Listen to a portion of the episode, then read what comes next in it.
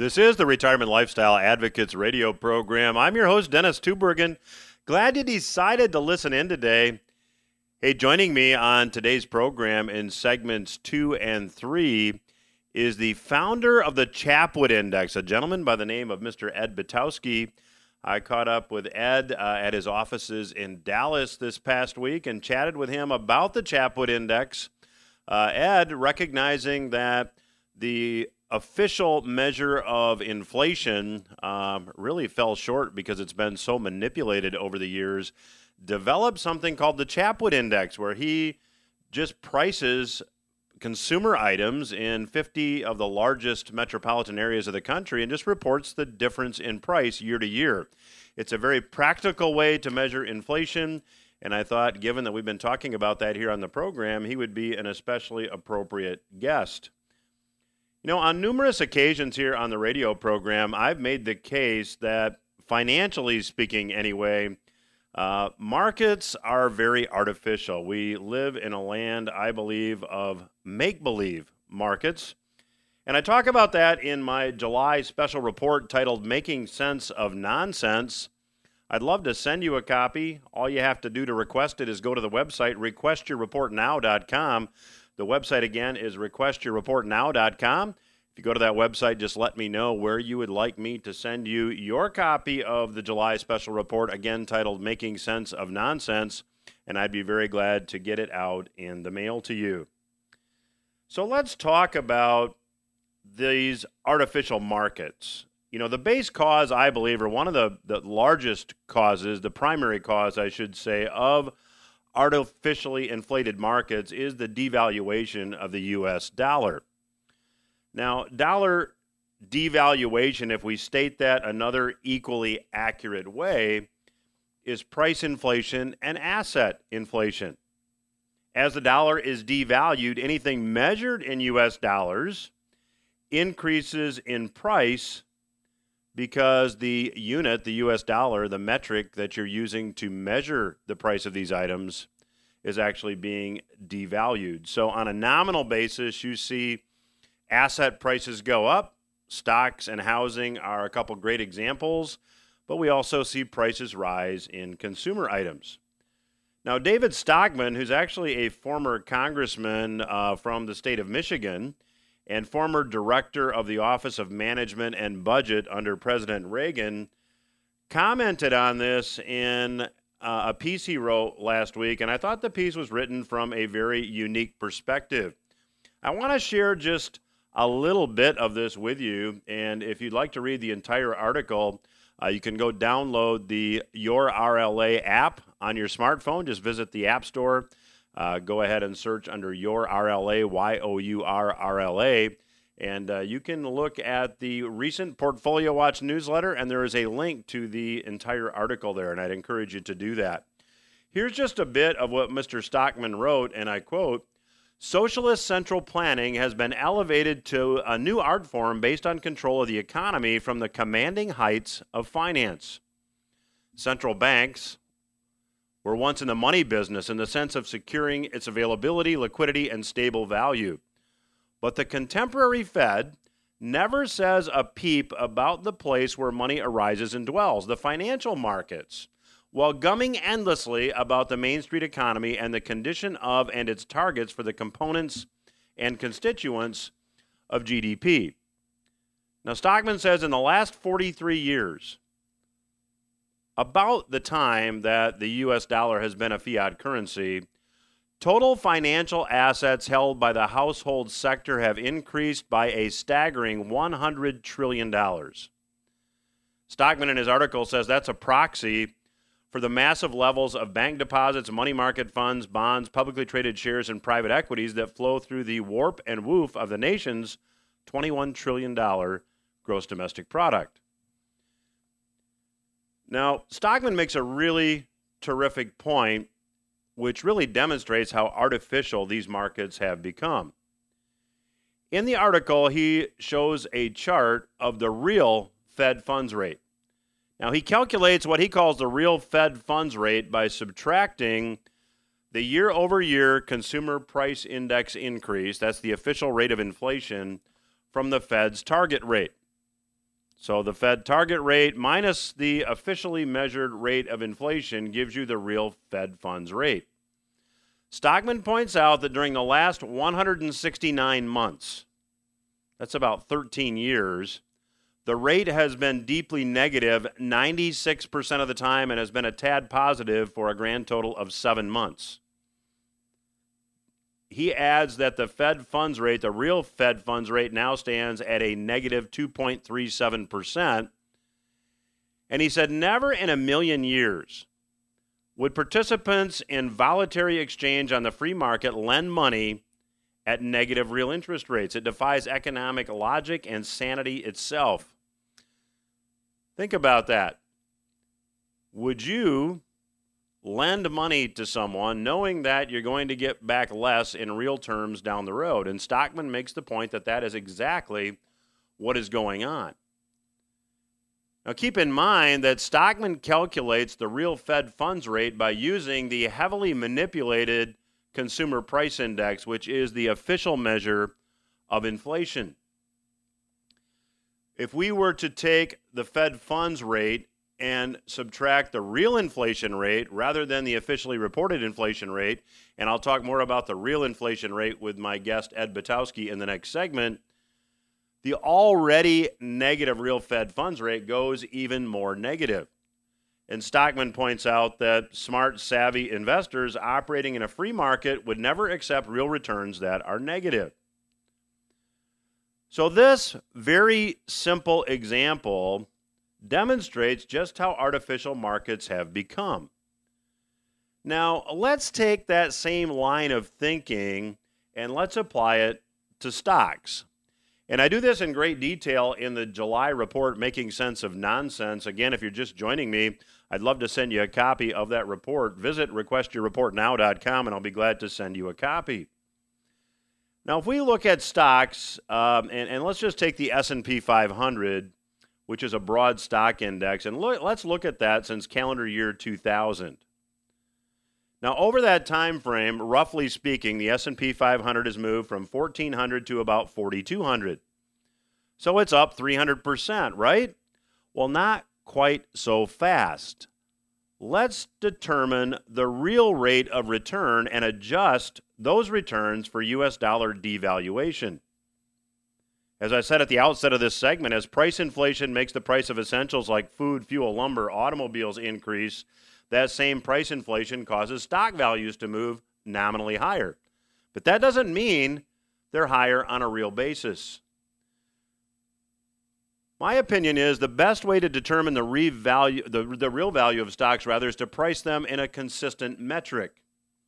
Since gold has been used as money for most of, his, most of history, let's see what happens when we price stocks in gold.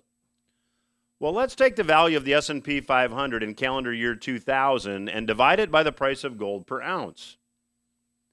Well, the S&P 500 in calendar year 2000 stood at 1400 and if we divide that by the approximate price of gold per ounce of $280, we arrive at a real value of the S&P 500 priced in gold of about 5. So let's take 1400 divide by 280 and we get about 5. So put another way, in calendar year 2000 it took 5 ounces of gold to buy the S&P 500. Now let's fast forward to today. The S&P 500 stands at about 4200 and the price of gold per ounce is about 1800. So doing the same calculation today, taking 4200 and dividing by 1800, 4200 being the level of the S&P 500 and 1800 being the price of gold per ounce in US dollars, we arrive at a number of 2.3. So today it takes 2.3 ounces of gold to buy the Dow, to buy the S&P 500 rather. And in 2000 it took 5 ounces. So our stocks on a real basis really 300% higher than 20 years ago? No, on a real basis stocks are lower than they were 20 years ago. And despite that fact, stocks in my view are incredibly overvalued. Quick example would be if we take the total value of stocks, that's also known as market capitalization, and we divide that number by economic output or gross domestic product, we see that stocks now are more overvalued than at any time in history. At the tech stock bubble peak, prior to a decline in the stock market of more than 50% over nearly three years, we saw that stocks or market capitalization was 159% of GDP. Today, that number is 209%. So, stock valuations, despite the fact that they're lower on a real basis, are now, based on the size of the U.S. economy, nearly one third overvalued when compared to stock values at the tech stock peak. So, on a real basis, in my view, stocks will go lower. And I talk about this in the July report, also give you some strategies to consider for your own financial situation. Again, as we approach the end of the segment, let me tell you to go to the website, requestyourreportnow.com, and I'll be glad to send you a copy of my July report, Making Sense of Nonsense. Again, uh, the website, requestyourreportnow.com. I'll return after these words, and I will be chatting with Mr. Ed Butowsky, who is the founder of the Chapwood Index, which is an alternate measure of the real inflation rate. You won't want to miss my conversation with him. I'll return after these words. This is the Retirement Lifestyle Advocates radio program. I'm your host, Dennis Tubbergen. I'm chatting today with returning guest, Mr. Ed Butowsky. Uh, some of you who are longtime listeners may remember Ed as the founder of the Chapwood Index, and uh, he's also the author of the book Wealth Mismanagement, which is available on Amazon. And Ed, welcome back to the program. Well, thanks for having me again, Dennis. So, Ed, let's just start, uh, if we could, for our listeners that maybe are not familiar with the Chapwood Index. Can you explain what it is? Sure. Um, the index was created at, at a, as the result of a conversation I had with a gentleman named uh, John Williams. John Williams has a phenomenal website called Shadow Stats, and he does a great work in terms of calculating what the true inflation rate is when you take away the manipulation that the government has put in since 1983. Uh, they changed the way they calculated the CPI they used to have 1,700 items that they calculated every single month. And when the inflation rate got to 13%, the government changed the way they calculated it. So it quickly went from 13% down to 3% the next year. And in 1994, under the Boskin Commission, who was a professor at Stanford, he was entrusted by the government to come up with a new way to calculate the CPI. And every time they've done this, and they continue to do it, they make that number seem lower. So um, I asked John Williams. I said that you know every city has its own unique cost of living increase. Um, why don't you do something with that? And he said, well, he didn't have the time to do it. So I decided that I would do it. So I created, I took the 50 major cities in the United States and calculated the items that people use most often and had people literally going into stores every single quarter and calculating uh, the exact increase in the prices. Then it got too much work, so I did it twice a year. Um, now, recently, sadly, because of COVID, I've had to hold back on updating the numbers. But the numbers were very much in line with what John Williams had found. But I do mine city by city. Well, it's interesting because uh, John Williams has been a frequent guest here on the program as well, and he was on in the second week of June, and you know he is forecasting that we'll likely have a hyperinflationary outcome here. So, well, let me just ask uh, Ed, going into to COVID, so this would be early 2020, maybe 2019. Give our listeners a bit of an idea as to you know what the real inflation rate was based on your research with the Chapwood Index and and you have to remember when we talk about inflation, we're talking about cost of living increase. We're not talking about the cost of living because cost of living people can get comfortable with, but it's the increase that that destroys people's lives. And when I was seeing in the West Coast and a lot of the cities in California, including Seattle and Portland, I was seeing double digit inflation uh, numbers up to about 12% per year and Chicago was 11%, New York was 11%. Uh, Philadelphia was 12%. And these major cities are, you know, seeing cost of living increases mainly because of the tax policies that are in, you know, ingrained in those cities. So um, that's why you have a difference between that and Taos, New Mexico, and you know even Dallas, uh, where I reside, was up 9.2 percent year over year. Um, so it, it has a lot to do with what the tax implications are, not just for the city itself, but also for products that come into the city. Um, cost to do business on the roads, for instance, uh, the you know even taxes, uh, tolls, everything trickles down to the end investor or the end user, and that's that's sad, but that's what the real numbers are. So when the government was sitting there saying that inflation was one and a half percent, well, the true cost of living increase, if you were in uh, Long Beach, was 12%. So you were losing 10.5% purchasing power year after year. Well, Ed, when you when you stop and think about that, let's just use the the the 12% number, and I think John Williams estimates now that uh, if we were to calculate the inflation rate the way they did pre 1980, I think it was in the 70s that then Fed Chair Arthur Burns, as a result of food and fuel prices going up, said we need to take those out of the uh, out of the mix because uh, it's OPEC's fault and it's the drought. It's not our policies. And you know, there's been a lot of changes made through the years, but when you take a look at a 12% inflation rate and then take a look at how artificially low interest rates have been been been held, uh, that creates a real problem for people that want to retire and maybe invest more conservatively, like uh, a lot of people who are retired not only want to do, but but perhaps should do. So, yeah. what what would you say to those people? Well, education is always the key because if I was to turn to somebody without having any knowledge and tell them that they should be buying senior rate floating notes, they would look at me with with a you know a sideways look because they wouldn't understand what I was talking about.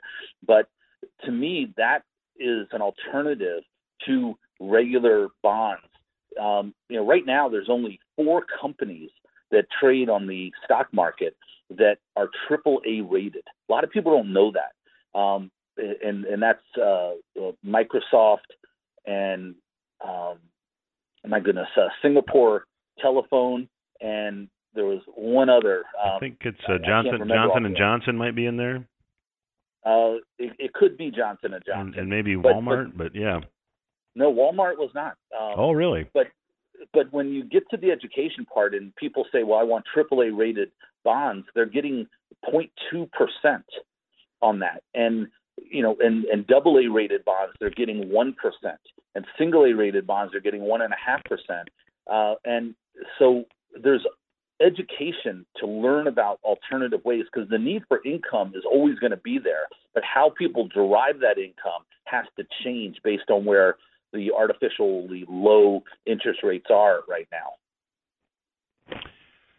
So, Ed, given uh, you know that we're seeing inflation emerge uh, a bit more in earnest, and and given that pre-COVID you were seeing you know 10 to 12 percent um, actual increases in the cost of living, uh, where would you estimate that uh, the, the the real inflation rate or cost of living increase has gone in the last year?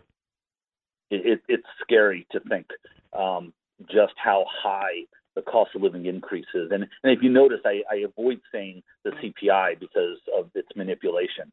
Um, but it, I would say that across the board, we're probably looking at 15% uh, cost of living increase when you look at, at gas and taxes and food. I mean, you know, everybody can see, you know, just how much food has gone up.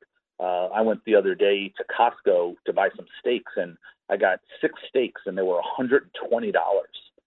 And and these were ribeyes, and you know, my wife said, "Well, this is normal," and I thought, "My goodness, we got to stop eating this." um, I mean, it, it's just ridiculous how high everything is. And if wages don't increase to uh, compensate for it, we're going to have ourselves a real problem uh, in this country. So Ed, when you when you you mentioned that that wages do need to increase to uh, allow people just to meet their their their daily living expenses, it seems that that's not what's happening. It seems that we have stagflation. It seems that we have you know economic contraction. We have uh, really, to, to some extent, uh, more stagnant wages, uh, especially at the lower end of the pay scale, and yet um, we have this inflation. Now, now, w- would you agree with that? And then, and then, secondly, in your view, how do you think it ends? Well, you know, I'm happy you said the word stagflation because you know that's revisiting uh, from many, many years ago. But that's actually what we do have. Um, you know, with the exception of high unemployment, which some people will argue, you know, we, we still have a lot of jobs out there that need to be filled. Um, but if you look at inflation is rising and cost of living uh, uh, or an income is is down. Um, you know, what you have to have is an increase in wages. And you know now people are arguing about minimum wage, which I don't believe really plays a huge role in the overall economy. Uh, there's a lot of cities and a lot of states that are increasing minimum wage, and that's not making a big uh, change. I mean, you're you're looking at if you were working ten dollars an hour, uh, making ten dollars an hour at a forty hour week, you were making four hundred dollars. If you increase that to fifteen, you're making six hundred dollars.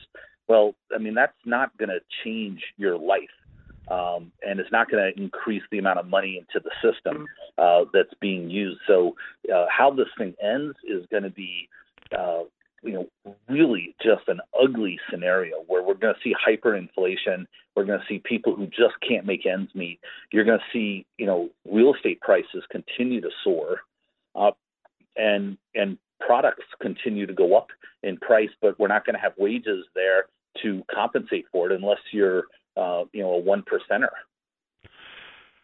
Well, certainly, Ed. That when you when you take a look at you know the one percent, the one percent have done quite well over the last year, and yet I, I recently read an article that uh, reported that one in four Americans now, uh, the the lower quarter of the of the uh, earnings uh, segment of society, if to use that term, um, is now having difficulty making ends meet, and then we've got rent moratoriums, which were extended through the end of July, and uh, you know we're we're talking here approaching mid-July now. Um, you know th- that's going to be, I believe, a, a big headwind moving ahead. Well, it it should be. Um, you know, I I don't know how many people have taken advantage of the rent moratorium, but if if I was in an apartment and I was offered the opportunity to have a rent moratorium, I would take it. Um, and I think a lot of people probably have. So, you know, it, again, it's it's just yeah, I don't know how many different ways we can say how ugly it could be and it's going to be, but um, but we're absolutely in a in a unprecedented situation uh, that we're going to see rising costs and less money in people's pockets, um, which is you know ultimately what that should cause is prices to come down. Um, but you're not going to see that because commodity prices have risen so much. Well, my guest today is Mr. Ed Butowsky. He is the founder of the Chapwood Index. Uh, the website is chapwoodindex.org. He is also the author of Wealth Mismanagement. I'll continue my conversation with Ed when RLA Radio returns. Stay with us.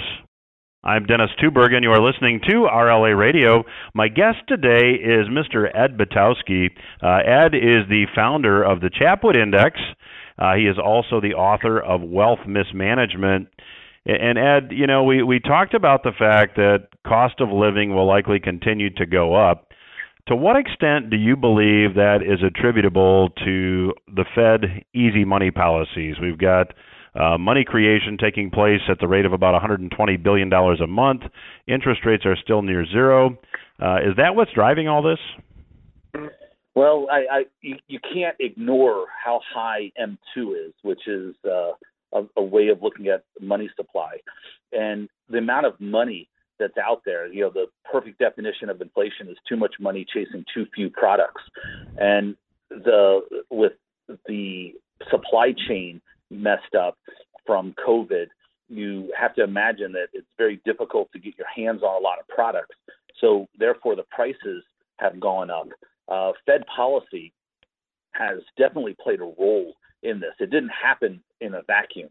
Um, you know, it, it happened because of uh, lots of different reasons, but one of them is the amount of money the Fed is printing, and you know that that money has gotten into the economy as as evidenced by M2, and so you have a tremendous amount of inflationary pressures that have been you know basically designed by the Fed, and the Fed isn't recognizing it. They they believe that it's transitory, and uh, the way you combat inflation is to raise interest rates, and they're not willing to do that. Um, although I've heard you know from some people, just like anybody else has heard, that they might raise the Fed fund rate and the discount policy by a quarter of a point before the end of the year, but that's not going to squelch um, inflation at all.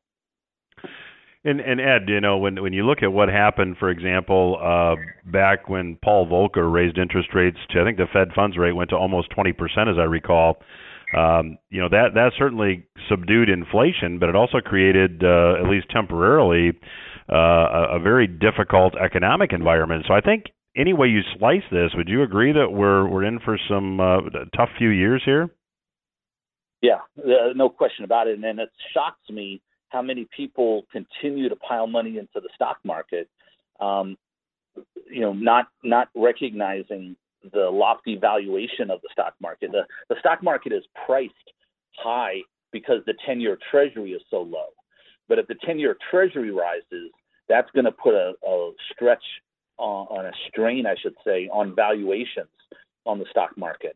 And so, you know, seeing 20% on the Fed funds rate would be shocking. I mean, given that we're at zero right now, uh, but you know, seeing five percent on the Fed funds rate is not something out of the question over the next couple of years.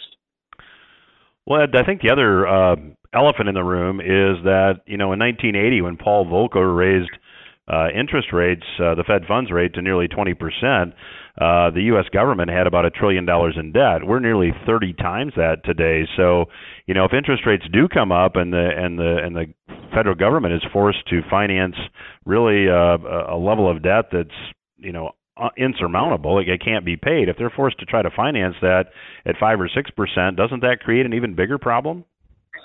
That's exactly why you're probably going to continue to see rates low. Um, you know, you have to really question if the government is selling those bonds. Um, you know, they print money and they create debt. And you have to wonder, are they really selling it to other countries or are they just selling it to themselves and then not paying um, the interest on them?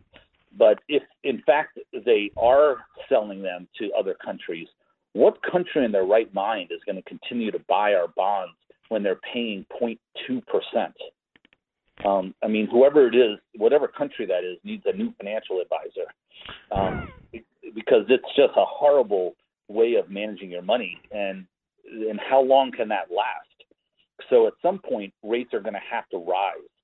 Uh, and you know, you look at the credit quality. I mean, a lot of people don't realize that you know our country's debt is rated. We're rated about 14th in terms of our ability to pay on our debt, and that number has gotten lower, meaning higher number over the last couple of years. It used to be we were ranked ninth. Um, so at some point when our quality of our ability to pay on our debt goes down, the reverse happens, meaning that interest rates rise. And so at, at some point, you know, if we get to 5% and we have 20, well, we'll call it $30 trillion, that means we have, you know, 1.5% or one and a half trillion dollars goes to just pay interest, and we bring in about four trillion in tax revenue a year. So I mean, we're we're we're really you know at a at a really dicey part of I would say that's about thirty percent of what we bring in would go to pay interest on our debt alone. That's scary. Yeah, and and Ed, I think you know when you talk about John Williams and uh, you you referenced your uh, your your work with him and conversations with him in the first segment, I think that's why he's predicting a hyperinflationary outcome, as is to Alasdair Macleod, and they're they're saying this could happen sooner rather than later for the reasons that you just articulated. Uh, would you agree? Yeah, well, those those gentlemen are a lot smarter than I am. Um, uh, I, I learned from them, uh, but I would have to say that there's really no reason for that not to happen. uh, unless there's some sort of, you know, some people say, well, why don't we just tell everybody to forgive our debt and just let it just erase it? And I can't imagine that that's ever going to happen. Um, so I don't see any other alternative but to see hyperinflation. So Ed, let's talk a little bit about your book and talk a little bit about uh, what what advice you might give our listeners. Um, explain to the listeners uh, the motivation behind your book, Wealth Mismanagement. Well, I was in the industry. I grew up at Morgan Stanley, and for many, many years, I would sit there and, and sell the mutual funds and sell the different products that Morgan Stanley had presented, and did very well. Um, I was one of their top producers uh, in the country. Uh, only when I left Morgan Stanley and I got with a gentleman at Wharton did I really learn about wealth management. And I sat in on a couple of institutional meetings, meaning that uh, meetings where he would have with uh, groups that were very large endowments and foundations. And there was a whole different language that was spoken, and it had to do with Sharpe ratios and regression analysis and and and all these other terms that I never got when I was at Morgan Stanley. So I quickly became a student of investing and realized that the majority of the portfolios that retail investors are given by their brokers are inefficient, meaning they're taking too much risk for the expected rate of return. And the rate of return, uh, you know, oftentimes people don't know what rate of return they need to make because they don't factor in the cost of living increase. Um, so I created uh, eight metrics that I highlight in the book about how to evaluate a portfolio and realizing that what I ended up doing was really going after people in my industry but not because uh, you know I didn't like them. It was because the whole industry is one where people are not are not trained properly on how to evaluate a portfolio, and it's not their fault. It's the firm's fault for not understanding portfolio management. So wealth mismanagement is uh, is starts off with how I got to where I was or where I am now, and it highlights exactly how you should evaluate a portfolio. And I created the CHIP score, which stands for Chapwood Investment Portfolio Score. And it's a way for anybody can go there to uh, my website, chapwoodinvestments.com, and pull down the CHIP score and fill out the information and find out what their score is.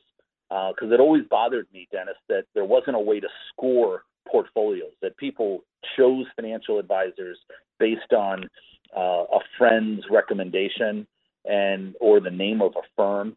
But that's not how you should choose a portfolio or a financial advisor. You should get in writing what their recommendations are, and then able then be able to study and analyze the probability of a loss in the next 12 months based on what they recommended to you, the amount of money at risk in the next 12 months.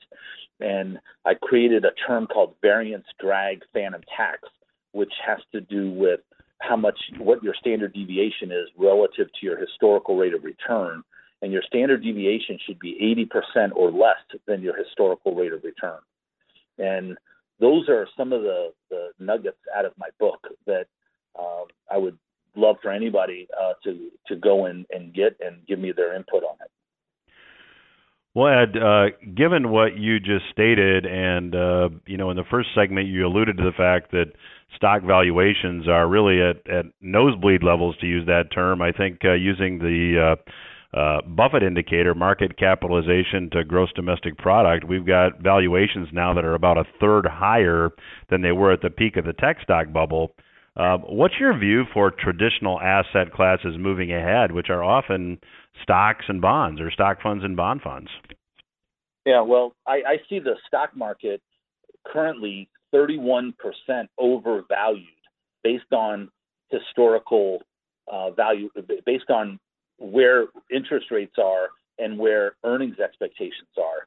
So you have um, you have the stock market that should be selling at a PE of 17 selling at 26 right now. And that is just not sustainable. So what has to happen is earnings either have to increase, which they're not going to dramatically, or prices have to come down. but at some point there'll be a reversion back to the mean. Bond prices are are one of the worst investments you can make right now is in a long dated fixed income bond. Uh, anybody who has those should be selling them and taking their profits right now and reinvesting them in uh, you know something like a senior rate floating note or a business development company uh, or preferreds. Uh, that's how you can get really nice income. Uh, even muni bonds are not something I would recommend because they're interest rate sensitive. And if you buy a long dated one, you're going to get uh, you know really hurt badly. You just have to look at 1994 to reflect on rising interest rates and what that did to fixed income. It really destroyed it. Well, the clock says we're going to have to stop there. My guest today is Mr. Ed Butowsky. He is the founder of the Chapwood Index. The website is chapwoodindex.org, and his book that we've been chatting about is Wealth Mismanagement, available on Amazon. And Ed, uh, pleasure to catch up with you again. Keep up the good work. We look forward to an updated Chapwood Index, and we'd love to have you back down the road. Great. Thank you very much, Dennis. We will return after these words. I'm Dennis Tubbergen, and you are listening to RLA Radio. And thanks again to my special guest this week, Mr. Ed Butowsky, for joining us on the program.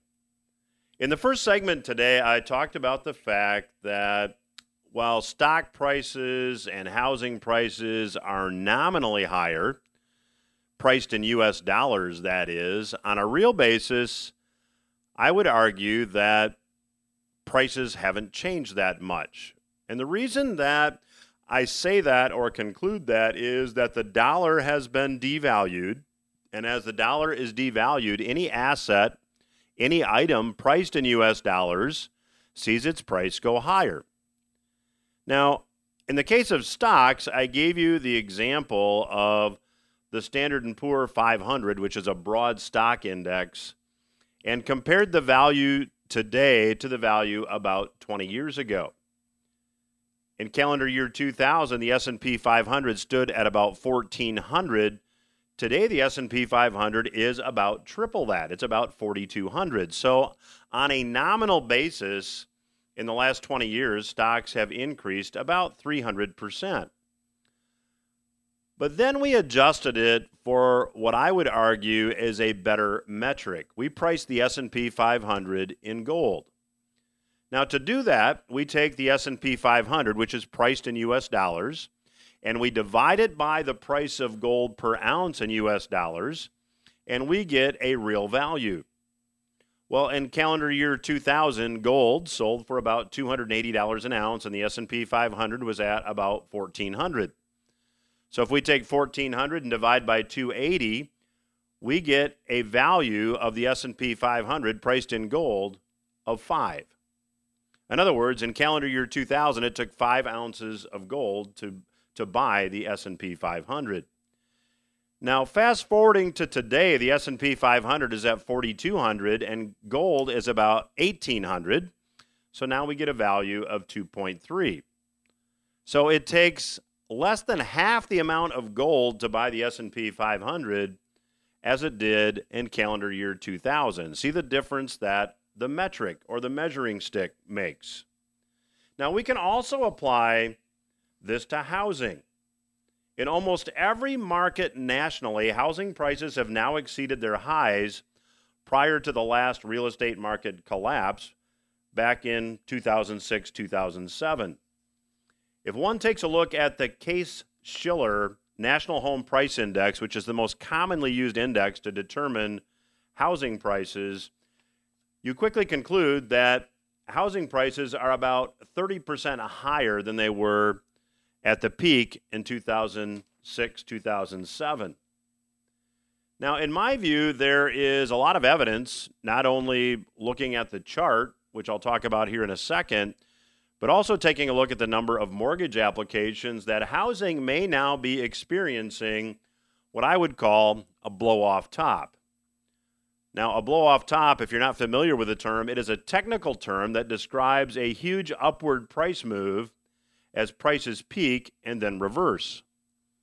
If you look at the price trajectory of real estate, of housing on a chart from 2004 to 2006 and compare it with the trajectory today, you find that the trajectory of housing prices is even more upward or more parabolic today than it was prior to the real estate market collapsing. There was an article published by The Street last week. The link will be in my July special report. If you've not yet requested your copy of the July special report, Making Sense of Nonsense, go to the website, requestyourreportnow.com. Let me know where to mail you your copy, and I'll be very glad to do that. But this article pointed out that year over year, housing prices increased more than 14% on average. Phoenix, San Diego, and Seattle reported the highest year over year gains among the 20 cities in the index. Phoenix saw 22.3%, a 22.3% price increase, I should say, year over year. San Diego was 21.6 and Seattle was over 20% as well. Craig Lazzara, who is the managing direct, director and global head of index investment strategy at S&P, said this: "The 14.6% gain in the national index is the highest reading in more than 30 years of Case-Shiller data." So we had a bigger month in April than we have seen in 30 years. But as I stated, there is now evidence that the housing market may be, may be, be beginning to slow and prices may be getting ready to reverse. Fox Business reported last week that mortgage applications are now at the lowest level seen in more than one year. The Mortgage Bankers Association, quoted in the article, attributed the declines to rising inflation, you think, and buyers being priced out of the market. There's an old market adage that the best cure for low prices are low prices, and the best cure for high prices are high prices. And certainly, we're seeing easy credit, which is really bubble fuel. Bubbles can't exist without easy credit. Um, and we're seeing inflation fuel this housing, what I believe is a bubble. And if you just take a look at mortgage interest rates, for example, if you look at where mortgage interest rates were prior to the last real estate market collapse, the low in mortgage rates was 5.5%. We have recently seen mortgage rates drop below 3% on a 30 year basis. Well, let's just compare the payments on a 30 year mortgage with a balance of $300,000 with an interest rate of 5.5% versus 2.75%. If you have a 5.5% interest rate on your 30 year mortgage, your payments are $1,703 each month. At 2.75%, the payments are $1,225 a month. So that's a difference of about $479 per month. Now, as many of you are aware, lenders often use the 28% rule to determine how much house a potential buyer can afford. And the 28% rule is really simple. You shouldn't spend more than 28% of your gross income on a mortgage payment. Well, if we work those mortgage payment numbers in reverse, at a 2.75% interest rate, a borrower could qualify for a $300,000 mortgage with annual gross income of about $52,000. However, if interest rates are 5.5%, you now need $73,000 in income to buy the same house. That is a meaningful difference in income. When mortgage rates are at 5.5% rather than 2.75%, you need 40% more gross income to qualify for the same mortgage. Now, this simple comparison demonstrates how many more borrowers could qualify for a mortgage when interest rates are as low as they are presently. Interestingly, a huge housing bubble built then burst with mortgage interest rates in 2004 and 2005 at nearly twice the level of recent mortgage interest rates. So, that, in my view, makes a very solid argument that the bubble is likely bigger this time. Now, I investigate all this in detail in my July special report titled Making Sense of Nonsense. Visit the website requestyourreportnow.com and I'll be very glad to send you a complimentary copy. The website again is requestyourreportnow.com. And be sure to tune in next week. Uh, I will be having an interview with billionaire investor Jim Rogers. I intend to uh, interview him via Zoom from his offices in Singapore. That will be on next week's program. That's all the time I have for this week. I'll be back again next week. Hope you got something you can use.